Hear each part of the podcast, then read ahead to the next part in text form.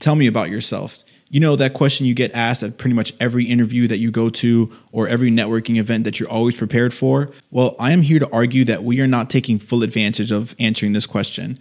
And we usually see this question as an opportunity to sell ourselves, to demonstrate our leadership abilities, and to talk about the projects we've worked on and who we've worked with. But I think we're doing a very poor job at using this uh, this time with that other person to connect and actually build a, a strong, influential connection that can actually get you results in your career. And how do you do that? Well, when you get asked that question, instead of using the, that time to sell yourself, try to focus on building a connection. And, and not just any connection, but try to make it an unrelated connection to whatever field you're in.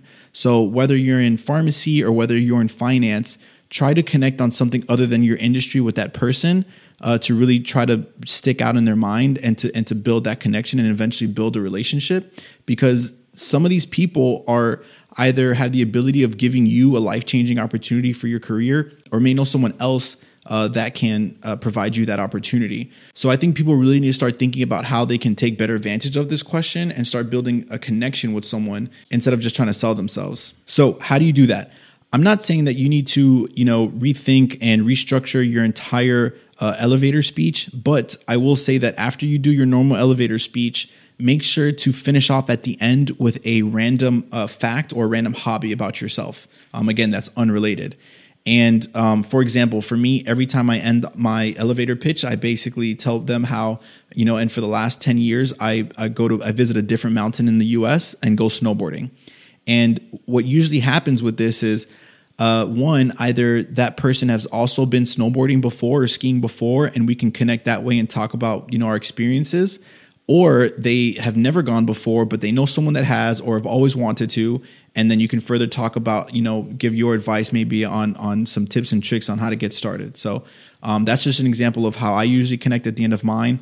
So I hope you are thinking about how you can connect at the end of yours and hopefully you can start building better relationships and, and better utilize that question uh, to get results for your career. So i wanted to make a comparison for the average uh, person in pharmacy or even healthcare in general uh, to understand about what bitcoin actually is and how it relates to uh, something called altcoins.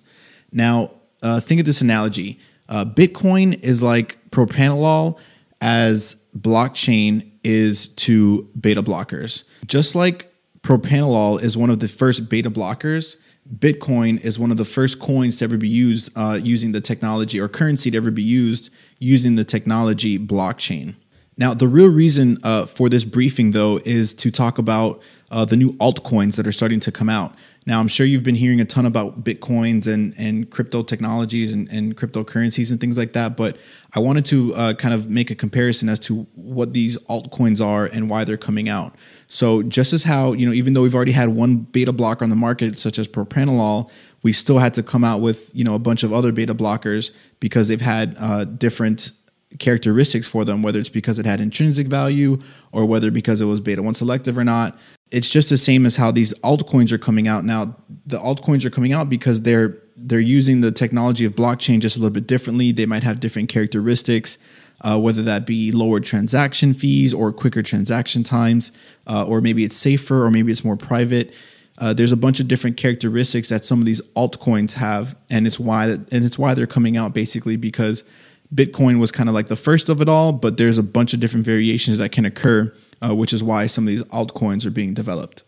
But one key difference of the analogy here is we have the FDA medications have the FDA to regulate what type of drugs come out in a drug class, um, which prevents like Me Too drugs from coming out. So when a new drug comes to market, it's because it has some different characteristic. If it's just a Me Too drug, though, likely the FDA um, would hopefully block it. However, um, that's in contrast to the current uh, blockchain and, and, crypto world, where there's no there's no regulator that's stopping the creation of certain coins.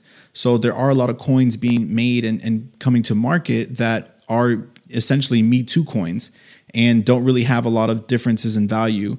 Uh, but there are some coins that are coming out that do have you know really different underlying technologies and different characteristics that can uh, make them more valuable in in relation to or or just make them valuable in the market maybe not necessarily more valuable than bitcoin but just make something that is valuable instead of just using bitcoin so hopefully this was uh, something helpful in, in, making a comparison as to uh, Bitcoin and, and altcoins to something that's relatable to us.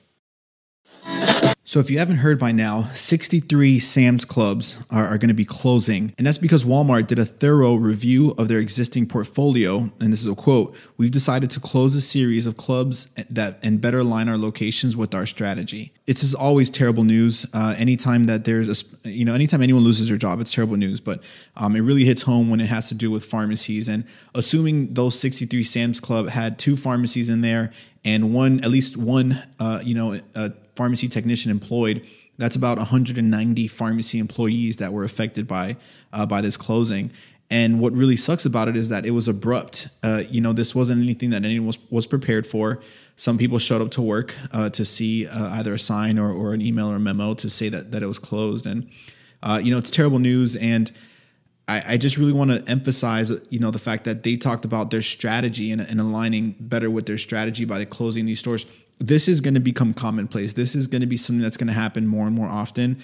Um, we're really just in the beginning of this, but a lot more stores, especially the brick and mortars, they're starting to realize that they need a more online presence, then they need more distribution centers, not more pharmacies open and not more retail stores open. So I really want you to understand that because this is the beginning, you need to start taking action and, and realize that you can't rely on some of these corporations for you, uh, for your well-being, for your family's well-being. You need to start looking at uh, ways to improve your skills, whether it be uh, clinically or improve your skills, whether it be about building your brand or reputation, or whether it be uh, building your skills in something that you're completely, you know, something else that you're completely passionate about, even though it has nothing to do with healthcare. Start, you know, focusing on something uh, that's more than what you're currently doing uh, to try to set yourself up to be irreplaceable in society, whether it be in healthcare or whether it be whatever it is else that you're you're passionate about. Now, if you are, you know, passionate about pharmacy, then you know we really need to start figuring out how we're going to continue to evolve our role as a community pharmacist and uh, start realizing that we need to start making ourselves irreplaceable and and know that the community pharmacy is the community pharmacist is always going to be needed in society. We just need to figure out how we're going to create that role to survive in in what the current landscape is looking like. You may not realize it yet, but there's actually a lot of people, especially over the age of 50, even over the age of 70, that are using YouTube. And as healthcare providers, we don't always have the time, uh, or sometimes even maybe even the knowledge, you know, to educate someone on something, whether it be on a how to use a specific device or how to use a specific inhaler, etc. So I implore you guys to start asking your patients if they're using YouTube because what they may not know is they might be able to YouTube how to use their Breo inhaler. Or if they're about to start using a neti pot, instead of sitting there and showing them how to do it, you can just say, hey, there's a great video on YouTube that you can look at. Now, obviously, this isn't like the, the ideal way to show someone how to use something, especially if you're, you know, at the pharmacy or healthcare professional, but sometimes you know you just don't have the time to sit there and, and go over that. Or it could be something extremely complicated or a device you've never even seen or heard of that they're asking you about. Let them know that they can go on youtube and they might be able to find some great stuff. And you know it could be a little counterintuitive because they might be looking to you as a professional to provide that information. But sometimes it's better to guide them that way than to you know say that you don't know or rush you know rush through it because you you feel pressured because you have to go you know do something else in the pharmacy. So so start telling your patients you know if you don't have the ability to or you don't have the resources to provide certain things let them know that hey go on youtube you know learn something. If you have further questions after looking at the youtube video then you can reach out to me. And i think it's a tool that is underutilized and, and we should really start uh, learning how to you know talk to our patients more about how to use uh, youtube and other online resources. So the CDC has released a lot of uh, new information about the 2018 or the 2017 2018 flu season. And they have a lot of great updates and uh, they have a lot of warnings out there also. Now, a lot of headlines are throwing people into panic because the numbers of the update do show that there is considered to be an epidemic of the influenza, uh, of influenza infections, but it's the titles are really clickbaity because while there is an increased uh, prevalence of the influenza, most numbers uh, every year do end up being at epidemic levels.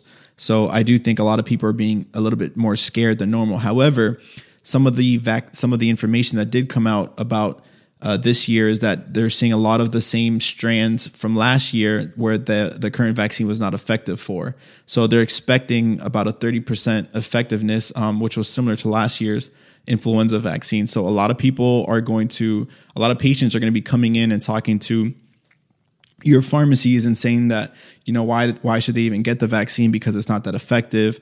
Um, while at the same time, a lot of people are going to be coming in pretty scared because they're seeing all these people either they're seeing all these headlines saying that there's an epidemic and things like that. So uh, either way, still encourage people to get the vaccines.